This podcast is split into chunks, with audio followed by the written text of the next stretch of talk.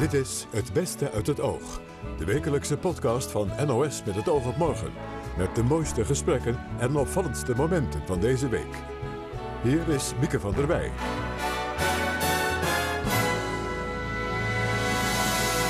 Welkom, daar zijn we weer. Leuk dat u luistert met de mooiste gesprekken van de afgelopen week.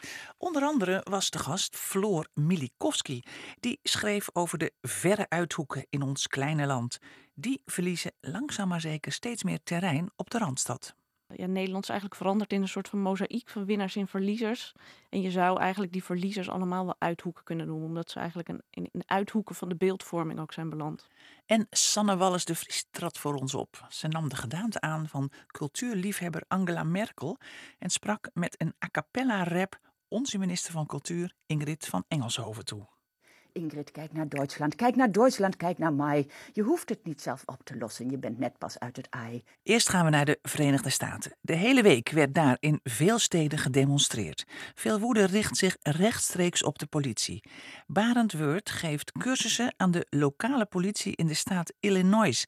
Wilfried de Jong vroeg hem naar de cultuur in het korps daar. Het is een, um, een erg masculine cultuur. Um, conservatief. Um, onder, onder veel politiemensen daar bevinden zich heel veel uh, Trump-aanhangers. en minderheden, dat, die, die, zie ik, die zie ik vrij weinig in, mijn, uh, in, de, in de cursussen die, wij, uh, die ik geef. Je, je, moet je voorstellen dat hier in Illinois hebben we ongeveer 877 Um, uh, verschillende politiekorpsen op, op, verschillende niveaus. En we hebben zelfs politiekorpsen waar geen uh, vrouwen of minderheden uh, werken. Tjoh, dat is wel bijzonder. Ja, u, u, noemt het woord conservatief, maar dat is ook wel echt van toepassing ja. in dit geval. Ze zijn heel ouderwets, mag ik dat ook zeggen, in hun aannamebeleid van mensen dus ook. Um, ik, ik, zou zeggen traditioneel. ja, maar ja. Het, het, is... Het is um, uh, hier in de Heartland, je gaat, je gaat wel even terug in de tijd. Je kan het niet vergelijken met de Oost- of de Westkust uh, of, zeg, um, of zeg Chicago. Mag ik even naar het, naar het hoofdonderwerp waar het toch om gaat, om, om, om racisme. Ja. Is, dat, is dat bespreekbaar bij de politie, waar, waar de, de politieagenten waarmee u omgaat? Um, het is bespreekbaar. Wordt er uh, voldoende aandacht aan besteed in uh, basisopleiding en daarna ook in uh, jaarlijks terugkerende cursussen die je moet doen om als politieman of politievrouw um, actief te kunnen blijven? Nee, niet.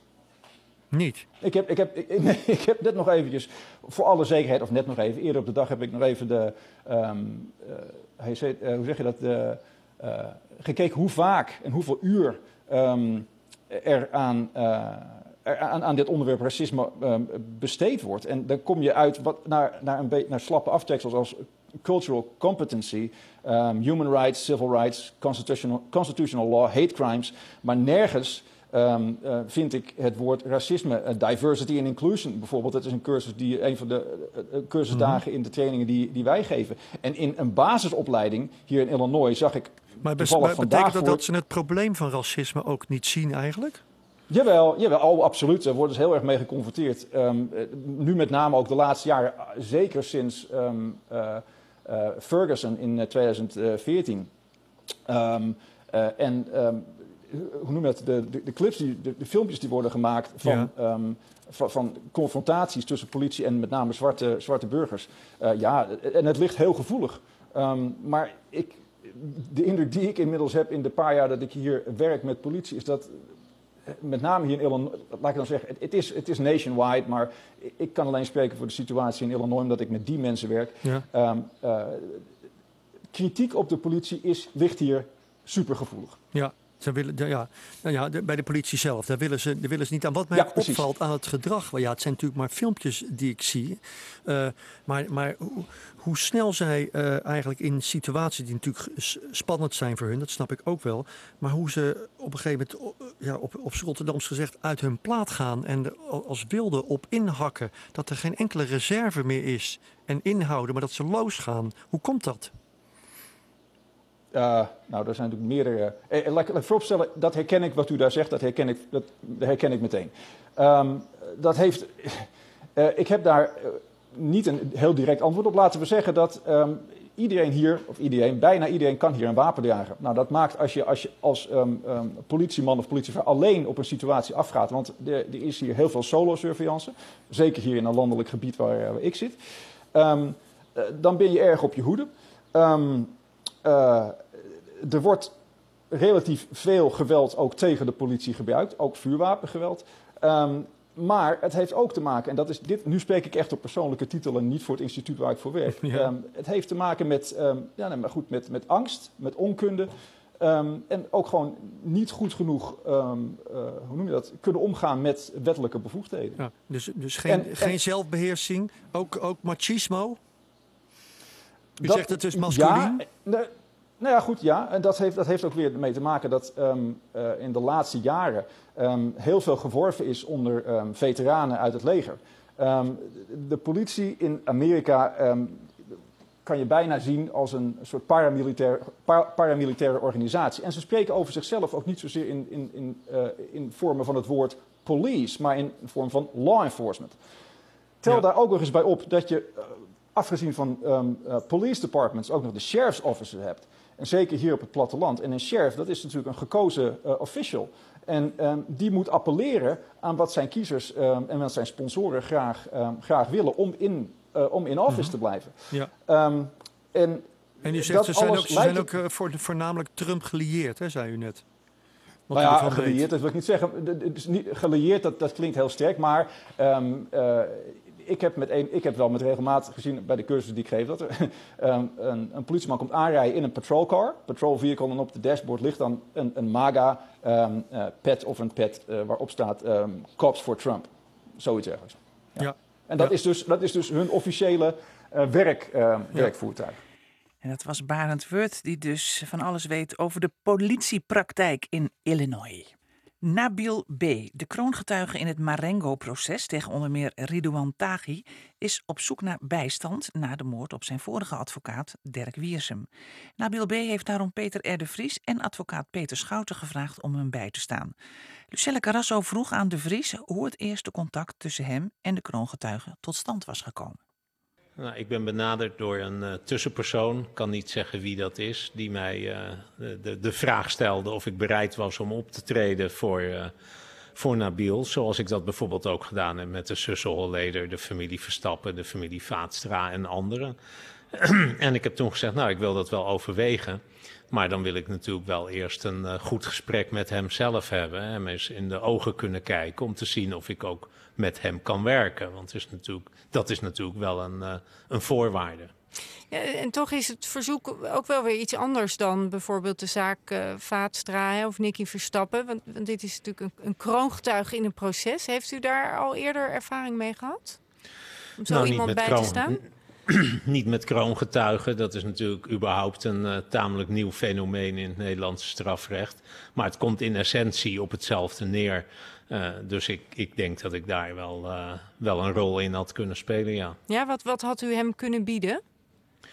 Nou ja, er gebeurt natuurlijk heel veel in het, in het leven van zo'n kroongetuige. En van, van slachtoffers en, en andere verdachten en nabestaanden die ik ook bijsta.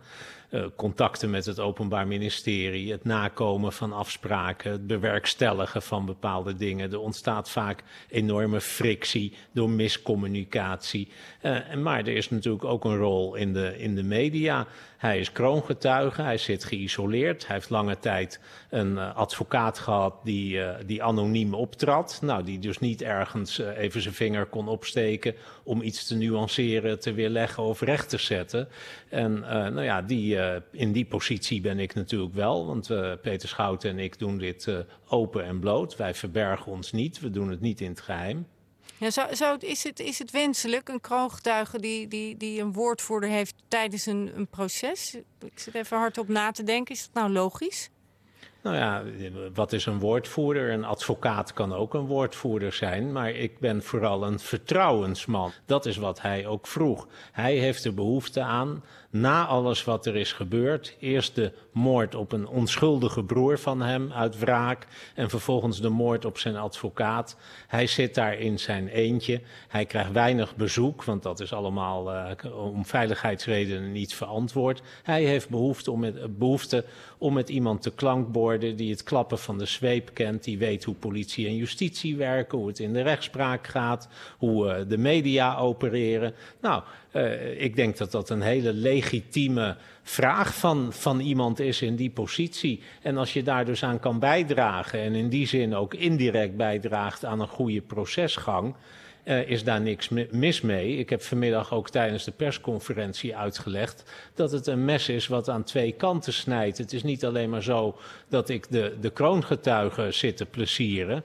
maar in, in de andere zaken die ik heb gedaan, heb ik ook gemerkt dat ik soms ook uh, de betrokkenen, hè, voor wie ik optreed, tot rust moet manen of juist moet corrigeren of moet, anderszins moet bijsturen. Uh, en zeggen van nou joh, geef even het Openbaar Ministerie een kans. Luister naar wat die advocaat van de verdachte te zeggen heeft. En dat draagt ook bij aan een betere procesgang. Dus het is een mes wat aan twee kanten hm. snijdt. En, en meneer Schouten, uh, u, u, bent er ook bij uh, gevraagd. Hè? Is, is dat iets wat, wat u niet alleen had gekund als advocaat?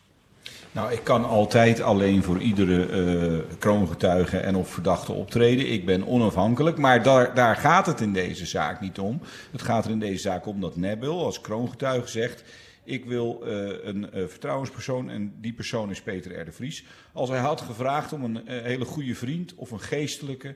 Uh, dan had hij, uh, naar mijn idee, ook recht gehad op die uh, vertrouwenspersoon. Dit is wat hij wil. Dus de vraag is niet of ik het alleen kan doen. De vraag is, wat wil Nebel en wat is in het belang van de verdachte? Want iedereen vergeet dat. Maar dat in deze zaak ook op het moment dat je als kroongetuige in zo'n netelige situatie zit... dat het ook in je belang is dat je iemand van kaliber krijgt waarmee je ook zo'n zaak kunt doorspreken.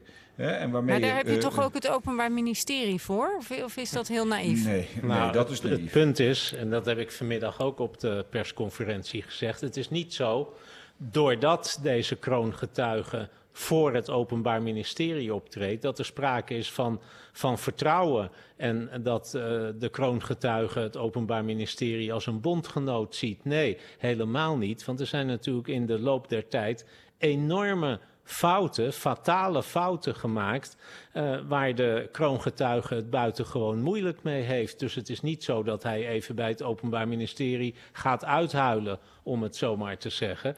Uh, er is sprake van wantrouwen. En uh, nou, dat is iets waar ik natuurlijk vaker mee te maken heb gehad. Ik weet ook hoe het Openbaar Ministerie opereert, hoe dingen werken. En ik snap ook hoe het met zijn gemoed zit. En het Openbaar Ministerie wil u er niet, niet bij hebben. Dat is uiteindelijk de uitkomst vandaag. Meneer Schouten, ga, gaat u dan door zonder Peter R. de Vries als, als advocaat? Is dat nog een optie? Nou, dat hangt helemaal van uh, Nebel af. wat hij wil, nogmaals. En wat hij nu wil is Peter en Peter. Dat is wat hij wil. Daar ligt zijn keus. Hij heeft natuurlijk heel veel meegemaakt, laten we dat niet vergeten. Zijn broer is vermoord, zijn advocaat is vermoord. Hij heeft daarna best wel allerlei ja, problemen gehad met advocaten. Het is niet makkelijk om zomaar een advocaat te vinden in zijn zaak. En dit is wat hij wil. En dat is in, in, in zijn belang dat dat gerealiseerd kan worden vorig jaar liet uh, Taghi, toen hij uh, op vrije voeten was, meneer De Vries, via via weten dat hij niets tegen u heeft. Want er zou een Mhm. plan zijn uh, om u te vermoorden, dat u op een dodenlijst stond. is dat nou ook nog een overweging voor u geweest om, om u in die zaak te mengen, of juist misschien niet? Heeft dat nog een, een, een, een rol gespeeld? Nee, dat heeft eigenlijk geen enkele rol gespeeld. Wat belangrijk is, is dat de kroongetuige mij benaderd heeft en een klemmend beroep op me heeft gedaan om hem bij te staan. En toen vond ik dat ik iemand die uh, dit heeft meegemaakt, in zo'n delicate, uh, benarde positie zit, in zo'n zaak waar enorm veel op het spel staat, dat ik dat niet kon weigeren. Dat ik, ik zou dat niet aan mezelf kunnen verkopen als ik met mijn 40, 40 jaar misdaadervaring nu gezegd zou hebben van ja, nee, maar wacht even, dat is me allemaal net iets, net iets te gevaarlijk, ga mijn deur maar voorbij. Dat, dat, dat had ik niet uh, aan mezelf kunnen verkopen. Dus daarom uh, heb ik gezegd, ja, ik wil dat doen. Dat is de reden. Mm. En het, het, gaat dus niet door, meneer De Vries. Laat u, laat u het er nu bij zitten? Of zijn er nog wegen dat u uh, er nog tussen komt? Zolang de kroongetuige een beroep op mij doet, uh, graag wil dat ik voor hem optreed, zal ik mezelf niet terugtrekken. En dat geldt ook voor, uh, voor Peter Schouten. Maar goed, we zullen moeten zien hoe dit verder, uh, hoe dit verder uitpakt. de zaak zit nu een beetje in een impasse, maar er komen weer nieuwe zittingen aan. En ook de rechtbank staat op het standpunt dat deze man bijstand moet hebben. En als die er niet is, ontstaat er voor alle partijen een hele onwelgevallige situatie. Dus ik denk dat er toch op een of andere manier een oplossing moet komen. Al dus Peter R. de Vries samen met die andere Peter Schouten in gesprek met Lucella Carrasso. Floor Milikowski reisde voor haar boek Een klein land met verre uithoeken door heel Nederland. En die uithoeken hoeven helemaal niet aan de randen te liggen, zei ze woensdag tegen Rob Trip. Nou ja, die uithoeken die zou je kunnen noemen uh, Zuid-Limburg, Zeeuws-Vlaanderen, Noordoost-Groningen, de kop van Noord-Holland. Uh, maar er zijn eigenlijk ook verre uithoeken dichter bij de Randstad. Dus er zijn uh, ja, Nederland is eigenlijk veranderd in een soort van mozaïek van winnaars en verliezers. En je zou eigenlijk die verliezers allemaal wel uithoeken kunnen noemen, omdat ze eigenlijk een, in, in uithoeken van de beeldvorming ook zijn beland. En denk je dat ze in die uithoeken anders aankijken tegen die demonstraties bijvoorbeeld van de afgelopen dagen dan in de Randstad? Ja, je ziet natuurlijk heel erg of het nou die boerenprotesten zijn of uh, uh, nu inderdaad met dat Black Lives Matter. Je ziet zo die Zwarte Piet discussie. Je ziet heel erg natuurlijk de toenemende contrast tussen, tussen progressieve, cosmopolitische steden met heel internationaal karakter, internationaal gericht ook. En uh, het conservatieve, relatief conservatieve, meer plattelandsdelen uh, van het land, ook middelgrote steden. En het soort van twee verschillende werelden die naast elkaar ontstaan en die steeds meer met elkaar botsen. Jij schrijft met heel veel warmte in jouw boek over die conservatieve delen juist, hè? Ja, wat om... mensen daar overkomt, wat de mensen die daar wonen overkomt, wat de politici die daar werken overkomt. Ja, nou, ik, ik schrijf niet met warmte over het conservatisme op zich als wel. Ik schrijf met begrip over. Maar wat ze overkomt. Wat ze overkomt. En je merkt heel erg dat de afgelopen 30 jaar is er heel veel aandacht geweest in Nederland voor de kansrijke delen van het land. Dus Amsterdam, Schiphol, Rotterdam met de haven.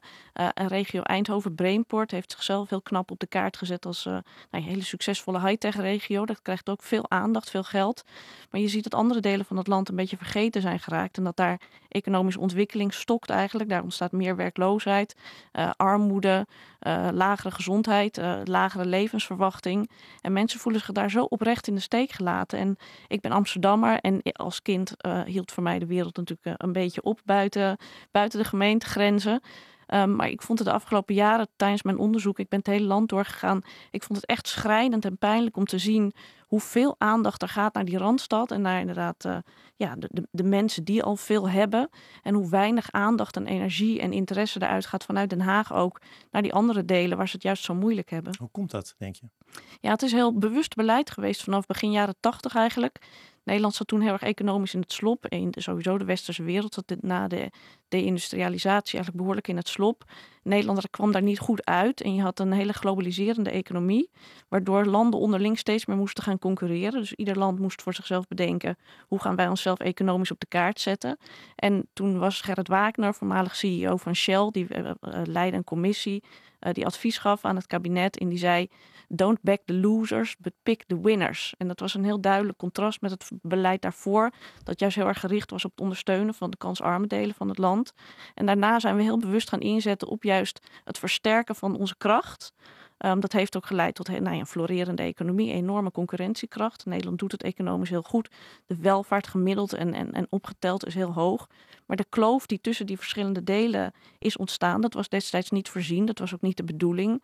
En dat is door een combinatie van factoren wel zo ontstaan.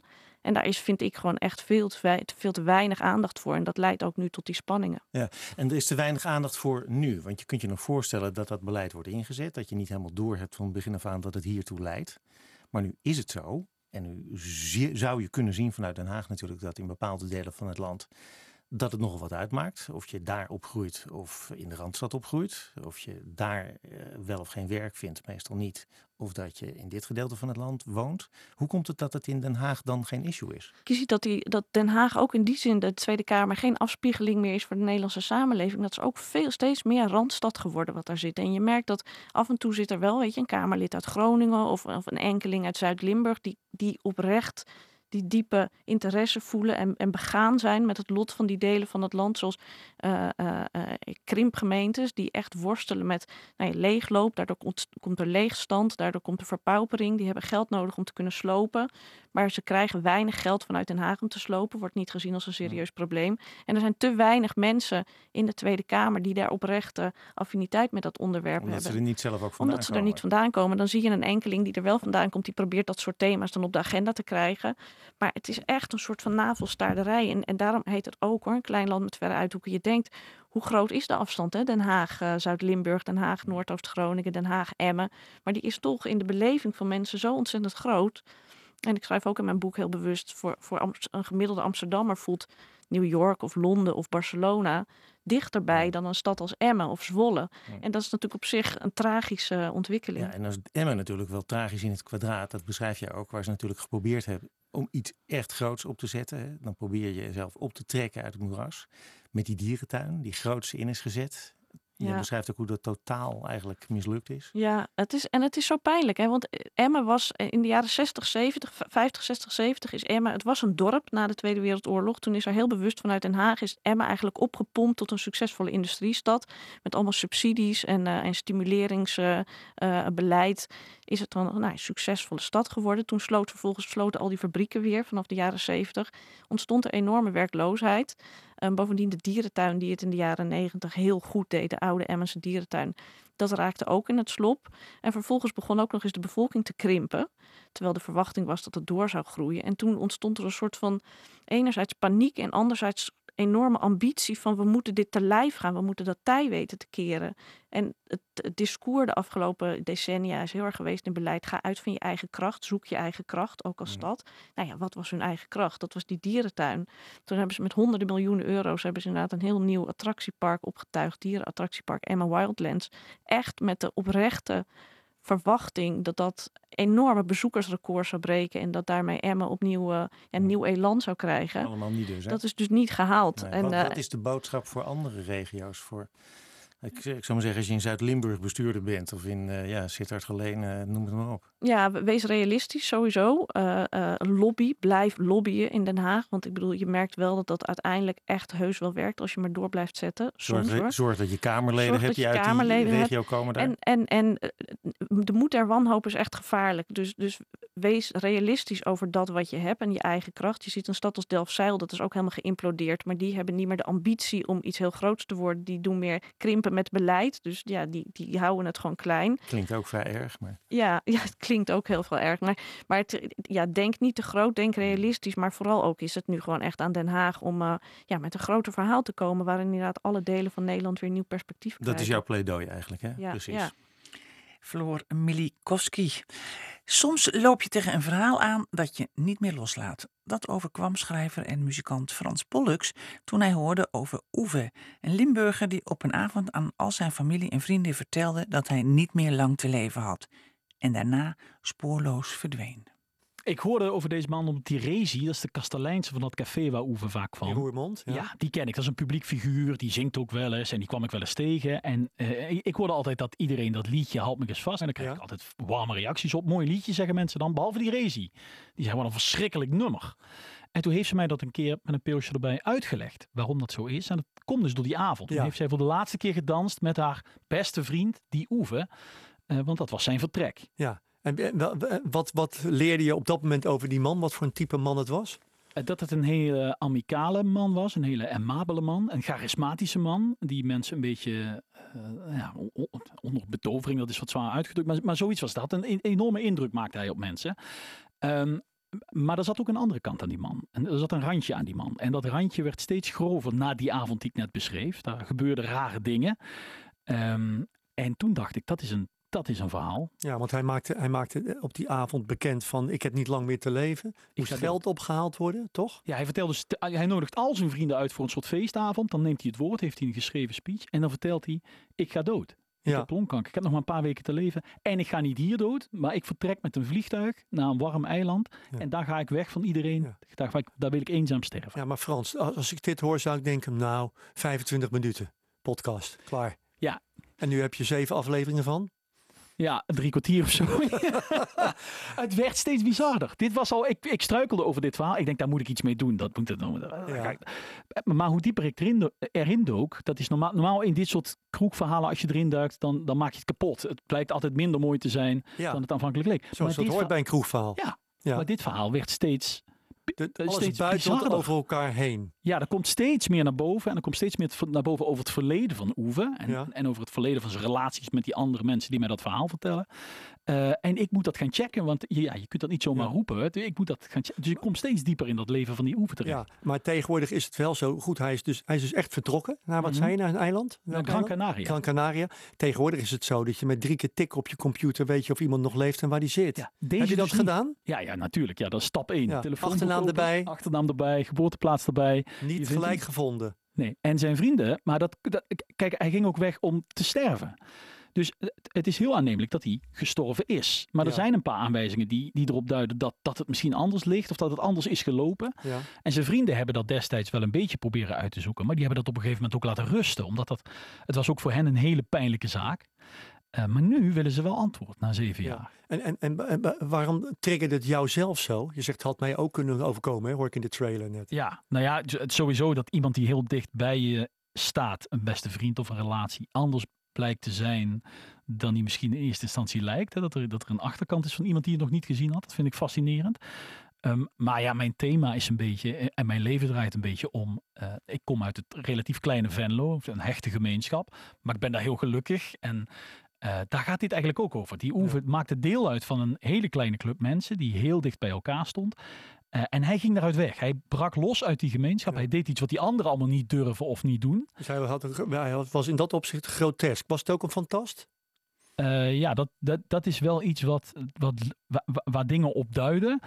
Uh, maar gaandeweg, ik dieper in dat verhaal. Ja, het is heel lastig praten zonder dingen uh, te verklappen. Ja. Maar um, ja, niet alles wat hij vertelde was waar. Dat was zeker. En hij kon, hij kon heel goed dingen ook een beetje mooier maken dan dat ze waren. Ja. Ja. Dat hebben zijn vrienden mij verteld. Is het eigenlijk belangrijk om nu voor ons te weten of hij wel of niet leeft, die man?